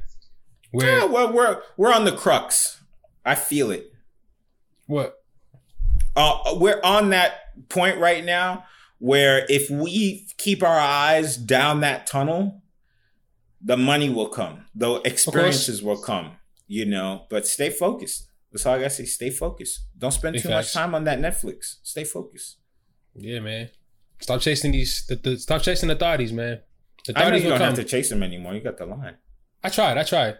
I, st- I, I it depends. I feel like it's like leveling up. I feel like there's a certain tier that I've kind of oh like my gosh, mastered. you're gonna get the show canceled. Saying, it's the truth, man. I don't care what nobody say. I don't, listen, listen. It's the truth. I feel like there's a certain tier that I don't have to work for. I think that I, I agree, but that's every guy. Every guy has the tier where they don't necessarily gotta put in as much work. But we know what type of women where that's out of our league, where out of our league, whatever, where we're gonna have to work a little bit more to get. It's not gonna come to us. If that makes sense. You, so you're you're, like you're you're you're B Simone. You're Lou Simone. Oh, wait, wh- wh- like what, what did she do? What happened? What happened? B Simone said she can't date no nine to five man. You got a Oh, nine to that, I five. seen that, I seen that, I seen that. Tough. Nah. Gross. That's different. That's different. I meant more so like, you know, this stuff. People in your league, pretty much. I feel like every guy and girl has it, where it's like, for a matter of fact, I can give an example for women better, but more so than men. On online, you see so much women say like, you know, their DMs are dry. How come they're still single? X, Y, and Z. When they know that other box on Instagram or Twitter is like it has the ninety nine plus, where it's a bunch of guys trying to get at them, sliding their DMs, but they're curving all those guys. Those are the guys they didn't have to work for. But the guy that they got to work for is the one that they're, you know, gonna work for. So like, same thing with guys. Like, there's girls that there's there's certain a tier girls where you don't have to work for. It's like you know they're gonna flock to you. You don't have to put in much work. But then there's the one that you found, you know, on IG that lives in Florida, and you know she's gonna give you a headache. You know, she just responded to me though. she, you see, you see. But you see how you work for it, and now you're excited. If any other girl who responded to you, any other girl who responded to you, it's like, all right, she responded, uh, whatever. But this one made you excited. You're in the other I'm box. just I'm, not responding to you. I screenshotted the response too. I was like, oh, I'm See? getting married. Ah! See, so that's my point right there. The excitement you felt is the same thing. So it's the oh, same thing, man. It's the same I'm thing. gonna get. Oh boy, it's lit. Yeah, man. It's lit, man. Let me see. I'm going to Florida. I'm in Florida I'm going. after the COVID shit, yeah. But let me see. Man, I done been to two, three other states recently. But then they open up like Florida. Florida was like people. act No, they're open. No, when I went to Utah, I went to dinner in restaurants. Right. The the waitress or wait yeah waitress didn't even have a mask on. She was like, "I got a doctor's note." She didn't even get to finish the sentence before the people I was with. "Ah, I'll give me my lemonade. I got a haircut. I went. I, I went. Uh, look, look, all this California is a sensitive state. We know this. California is a sensitive state. If you step outside, where's your mask? But once you hit Vegas, the mask. It's thing, like mask. Why do you have a mask on, you weirdo? This Negro's trying to rob us. No, that's crazy. That, that damn, I didn't even think of that shit. You go across Yeah. the, the border with a fucking mask on. It's like, wait, what? It's a whole different world. Yeah. I jumped into the 7 Eleven as soon as I got to Vegas to put some gas in my car. I turned around back to my car. Oh, I forgot my mask. I put the mask on. I jumped this in, in the in the 7 Eleven. Everyone turned to me. Like, what the hell? Why's he got a mask on? I took that mask off. I'm not here to rob the place. I just want an Arizona tea. I was from Arizona. We know. We know you want Arizona, boy. That's it. But shit. All right, let me see. What would I? What would I bring back? Hmm. I'd probably say G Shock watches. Oh, you have money? Listen, listen, listen. I remember I was I bought my my first G Shock when I was like 14, 15. And I made that money off of surveys, doing online surveys. I was getting like 50 cents a dollar. I had nothing, I had nothing better to do. Like whenever I was bored, I'll hop on the computer. I'll do like whatever, five surveys in a day, make like 18 bucks. And I stacked it up and I got my first G Shock for like $65. And I was like, all right, yeah, it's lit. It was lit, man. It was lit. And and what was the outcome of that? I kept it. It was I started I started like a little G Shock collection. No, but I mean, were people like, "Oh, okay, I see Louis." Oh yeah, hell yeah! I used I used to have I used to go buy Louis G Shock. Yeah, man, I had like a little collection. People people love the G Shocks. People love the G Shocks. I never had one. I've you got to get one, man. Get one. Like, it's too late for that. What am I gonna go buy G Shocks and Bapes? Nah, like they got different ones. I had I had a couple of them that look like the Bape ones. They're all colorful, but some of them are just like regular sleek Casio looking ones. Where it's like the Casio G Shock ones, like the black ones. It's like what for? Well, I don't know if they upped the price, but it was like forty bucks at the time. It's sleek. It's minimal. It's sleek. All right, now I have a question for you. Yep. As a teenager, you had nothing better to do you kind of grew up not in the richest area of mm-hmm. Boston. You would you agree that you had people in your neighborhood that were like bad influences? Of course. That could that could be. Why why not join them? Why uh why do surveys online for eighteen dollars a day? Man, I'm not gonna lie. I was there definitely was a lot of temptation to join them, but mm-hmm. like I think one for me was let me see. I don't know to be honest. I think my parents for sure. It definitely started at home. Definitely starts at home. Like my parents, and also seeing the outcome. Like, there was, I remember one time my my sister, because me and my sister we wasn't. She's like what three years older than I am. So there was a point we went to the same school, at like in middle school, and then like um I remember there was there was like a, a gang fight between the schools because some school jumped some kids from my school, and then we got word of it, and we were all like, "Yo, we're gonna hop on the train, we're going there, we're gonna run in there, just beat people up, X, Y, and Z." So like mo- most of the kids from the school, we end up going, and like the train is like in different ways. So like there was a, a train station called Ashmont, which was near the school. So one group will go, they were there already. Another group will go. So I was walking with my sister, and it's me and two two other of my friends. One of them like hands me a knife or whatever, right? So I'm taking it, and my sister's like, "Yo, what are you doing? You're not supposed to do that." Blah blah blah. So my sister basically starts me from going, and then I later find out that two of my friends got they went to jail, and like they had to like I don't know. I basically like they ended up getting records in X, Y, and Z. So after that day, I was like, damn, if my sister wasn't there, I definitely was gonna go because of the fall of just that's just the sheer fall of being an idiot, you know, a young kid, 13, 14, and also the peer pressure of my friends. So seeing them go, seeing them be like, yo, just go, like we're about we're about to go it. I was with it until my sister was like, no, we're not doing this. We're going home. Blah, blah, blah. If we don't, I'm telling mom. So I think for me, it was having like, number one, seeing my friends get locked up early, see what they had to go through. Number two, knowing that my mom's to be like super hurt by it or feel some type of way. Or actually fearing an ass whipping more than that. Like I wasn't even worried about the police. I was feel worried about like, all right, when I come out of jail or when I come out of the, the detention center, I'm catching an ass whooping. So I think for me it was more so like the end the end home upbringing and then also seeing what happened to like friends and just acquaintances growing up. Like seeing them go to jail seeing them get shot seeing x y z happen to them. So for me i'm just like nah that wasn't for me. I learned early on like all right i'm not selling drugs. I know what they have to go through i want you to just think about what you just said. And that's it. But nothing what wait wait so like what's the what's the underlying statement? Like the underlying theme of it? The reason why i asked you that is because you see what your environment can do to you, mm-hmm.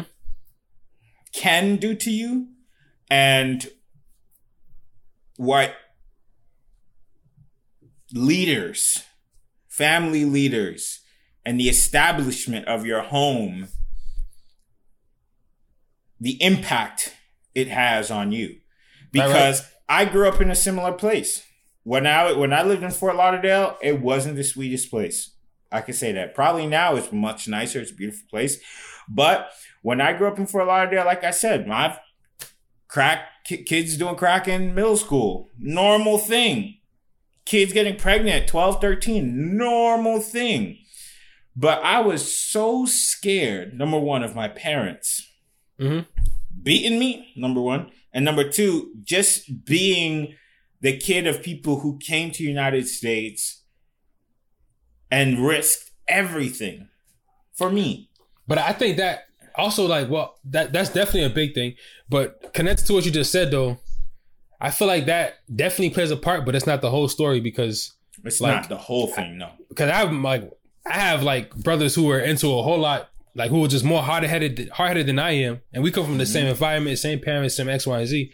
So I feel like a, there's a certain part of it that's like low key innate. I think it depends on like the certain mentalities that kids just some of us well people just naturally have when you're born because I, I do feel like yeah we're born as a blank slate somewhat where we pick up and learn things but i do feel like there's kids who or people who like we're just born with different intuition. And you can see that watching kids like there'll be different kids but they're all into different things. They take different paths early on. So Sure, for me i think it was just yeah for me it was just i think my mind was just more so geared towards like other things. Like yeah i could be friends with kids who were into that stuff but i always was just like into other stuff. Whether it was Sure. like drawing whether it was making beats x y z. So i feel like for me i just it just didn't pull me. I think some kids Sure. nat- naturally have a pull to whatever energy that's going on around them even if they have you know good parents. Because think about how many i know like all right if you're growing up you went to like church or something think about how many parents were you know in church asking everybody else to pray for their kids and do x y and z. And they come from the same community but for some reason their kids just gravitated towards you know do rags and being vagabonds. Hey, hey, hey, there's nothing wrong with a do rag. there's nothing wrong But, with do rag nothing wrong with do rags Um, but but the the thing I the thing is, um, it, it is rather complex. But there there is that element of at home. It's really important. Yeah, you know, sure. it's it's a large. It's bigger than it is smaller. You know, um, if you don't have anybody guiding you, and I think about this even as adulthood uh, in my adult life. Um, at home, we call it parent parenthood. As an adult, they call it mentorship. Mm. At every point in life, um, we as people direct our attention to somebody who can guide us to where we want to go, or Right. whether it is where they want us to go. And I learned that during quarantine how important, how extremely important mentorship is um, in a business sense. And then as a kid, pa- parent, parentship um, to guide your children and, and to guide your kids in the direction that you think is right. Now, will it always work? No. Just like mentorship won't always work. There's always somebody who's who maybe thinks they're smarter than the guy who's teaching them. Understandable. But for uh, but for the most part, even if it's just 51% of the time, people are going to keep in mind what they learn from the people that they think are important to them. You know what I mean? that's facts that's facts You know? So yeah there's there's a larger conversation for that, you know, because even in the streets, you know, there's people who are older who guide younger kids, and I think that that's oh boy, that's something else too. You know, Oh, yeah. older That's- that's dudes who predatory guide in a kids, yeah, yeah, that's predatory in a different way where it's like they know they they're not gonna have the just the wits or the intuition to not just do what this older person who looks who they look up to. Mm-hmm. So it's definitely like a power dynamic in it too. And I think yeah, I mean yeah. To be honest, yeah, it's definitely what you just said plays a, a big role, and like why at least for my path for why I didn't fall into certain things. And another part of it was just that intuition, like taking in what those mentors or those those leaders said, and then having the opportunity to be like, yeah, I don't care what they say, but then just being like, you know what, son don't seem right about it. Yeah, I could make mad money doing this, or yeah, I could seem cool doing this, but for some reason, nah, I was just didn't appeal. It's, it just didn't appeal to me. And like, I, I think another thing too is community. Like having certain friends cut me out of it too because I had like, I'm pretty sure like any other kid, especially like throughout middle school and high school, you kind of have a well diverse group of friends because you don't necessarily choose them as the same way you do when you get older. When you're younger, it's kind of mm-hmm. like, all right, we're friends, and there's friends in different pockets. For me, like there were friends who wanted to do the crazy stuff, but I also have friends who were like, nah, let's just go, you know, come over with like we'll play WWE, whatever, or we'll play like whatever's on PS2 or PS1. Mm-hmm. So like mm-hmm. I think it's this this having like the those guides and those mentors, but also having like minded kids your age who you see are not doing that stuff. Cause then and it, and it goes back to being an adult. They say you're sure. the outcome of the five people you hang out with the most. yeah, for sure. It's an sure. entire life thing. You know, that's why it goes back to that point when parents see their kids are doing bad, they move. They get up and they move. You know, you need to be in a different environment. So you don't think Um, having like trickling dollars into community things or centers that foster that if those kids don't have those leaders like if they could be like we take we're cutting this much from the state budget whatever for this and we're going to create this so these kids who don't have you know at home guidance or mentorship that's up to par they can come here and then have like a i guess like a different type of big brother i guess brand or company or organization where it's like all right we're going to be teaching you this and like really get to them and kind of guide them and steer them and mentor them in a different way the the thing is, I do believe that. Um, do I think it needs to all come from the police budget? No, but um, I do believe I do believe that people at school and things like that uh, um, do guide you, right? And and they have the ability to put you on the right path. But every year you have new teachers. Every year you have a new le- That's leader. thing. They gotta they gotta pay these teachers more too. Though I think that's part of the turnaround. It's like some of the teachers don't Sure. feel it's worth it. But that- that's that- not that's that not even what I'm saying. I'm saying when you're in a new grade, you have a new group Oh, okay. of people right. coming to teach you. You're not the only people you're stuck with are those you come home to. Mhm. There's a certain point where you outgrow or outage Mr. or Mrs. Smith Johnson, blah blah blah, who held you down that year. But what mm-hmm. happens when that teacher leaves? What happens when that teacher gets a promotion or moves to another school or or you just go to the next grade or you're done with elementary, you're done with middle school, you move on to high school. What what are they to do? They can't hold your hand all through life. The people who are there for you are the people you go home to. So yes, for a while, for a while it will help, but it's not everything. It, there has to be a meeting in the mid, a meeting in the middle where we say, okay, cool. The, the the community, the government is taking their their part to build well-rounded people, but we can only do that if we take ourselves accountable. So I believe in both. I believe that yes, the I, we build a community, we pay property tax, we pay this, that, and all the third, bring it, trickle it back into our communities and things like that. But at the same time, you know, be there for your children, be supportive, um, and do do your best to be your best, so that you can be a great example for your children. Will it always work? No, because I got some friends who have really, really, really successful parents who have taught them everything that they could potentially potentially teach them, and then they turn out to be. mm. But uh you know but but still it, it it takes both i don't think we need to say like this is the only reason why we have a ton of crime there's no social so- services or so like mm, i don't know I can agree with that. I agree with that. I can agree with that. That's a good way to end the show. Cause I, I, I don't have like anything like to. I can agree with that. It definitely takes more than one person, and like more than one community, one more than more than one system. Cause I, Mhm. only thing I would add is like even if if you are if you have that at home, having that at home is still limited in a certain way. Like I say, like let's say if you're, especially if your parents are from like immigrant countries, like if they're immigrants and you're like the first generation, there's things that are limited in in terms of like America or the culture Mhm. here where they can't necessarily help. So you kind of have to find different mentors in different places, like in your community. Yeah. So I think it should just start by like if they're gonna fix those things, they just need to hire more good, more good qualified teachers who are actually there for the students. I think for the most part, where it's like those teachers who don't necessarily care, they just don't really care. And the ones who are loved, that's the reason why they're loved because the kids honestly see that okay, this this teacher cares, this person cares. So I feel like if they do a good, a better job of like same thing with the policing, just do a better job of it could be narrowed down to them. anything, qualifying them, like the same thing they're trying to do with guns or whatever. Do a better job of qualifying who gets these positions to like enrich and basically mentor kids because that's what they're doing. Like they're mentoring kids for six to seven, whatever, eight hours a day. Now you go back home to your real, your real mentors, but I'm gonna give you stuff that they're not giving you at home. Mhm. So like, it's true.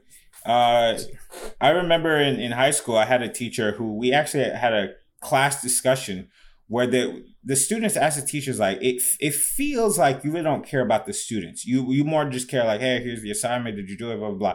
There was there was very little emotion. And i'll never forget that my teacher was like he kind of highlighted something that happened earlier in the week we had like a problem student who just like we were having a good moment in class and then the student just kind of made that made the moment about them and just kind of ruined the energy. And they're like, I've been a teacher for 20 plus years. At first, I jumped in because I cared, but at a certain point, the life got sucked out of me. Mm. The life got sucked out of me. And I felt like I was a parent to kids who had parents. And that's not my job. You know, I can teach you, I can mentor you, but I can't train you to be good people. I can't train you. You know, I can do my best, but if you know, and then if the kids get in trouble, the parents come, the parents will blame the teacher. It, it, it was, it was stuff like that Yeah. that I just remembered. Like that's why I keep bringing this this up because I remember that conversation and the and after that, believe it or not, we had a pretty good year. Students felt bad for her. They were Mm. like, "Damn, like we we're ruining your life." Yeah, pretty much. You know what I mean? Yeah. And everybody like every time somebody would just act up a little bit, we'd be like, "Yo, come Yeah, the class man, will check like- them. Yeah, but that's like, that's community policing right there. Yeah, that's that's yeah. a form of it. I think there got to be a blend of it. To be honest, If- Yeah, that's maybe not defund the whole police, but like it's it's like what you what you just said earlier too. It's like take account of accountability. Yeah, there's fucked up cops, and yeah, there's X, Y, and Z. But if we look at ourselves, like and people in this in the community who has those positions, you got we got to evaluate ourselves too. Because like once the kids could check that too, and once the parents go, you know what, this person is watching over, you know, whatever, fifteen to twenty three assholes. Kids who, kids who can be assholes, not assholes uh, generally, but kids who can be assholes yeah, like you know the parents got to do their job too and be like you know what don't act like this do this here's some good training. So yeah it's it's it's a, it's a multi-layered thing for sure. It's a lot of shit. Yeah but that's i mean that's a good way to end it though. We, we definitely been on it for like three hours for sure. We gave him a good juicy episode. Facts. so like be a good uh, dad, Lou. you said be one? Yeah, be a good nah, dad. nah nah nah nah. Fuck them kids. Fuck them kids. It's like jordan said fuck them kids man nah i'm joking i'm joking but like um, Reach out to your kids, shit. Lewis. Goodness. which ones I, I, I don't know I'd be scared if i if there's some that i don't know of like what, what, what would you do like do you reach out to yours they don't know my real name. They don't know my End the show, Lewis. End the show. they don't know my real name. That's the good one. You gotta switch your name up. All right, shit. With that, we're gonna wrap the episode up. This is Black Stars. If you guys enjoyed it, be sure to listen to wherever you find, listen to it whatever you find your podcast, whether it's Spotify, Apple Music, SoundCloud. Share it. Um, like Nostalgia on Instagram, or follow Nostalgia on Instagram. Like it on Facebook. Uh, anything else you want to add? That's it, y'all. Stay safe out there. Hey man, Black And Stars. we always think, guys. Always think.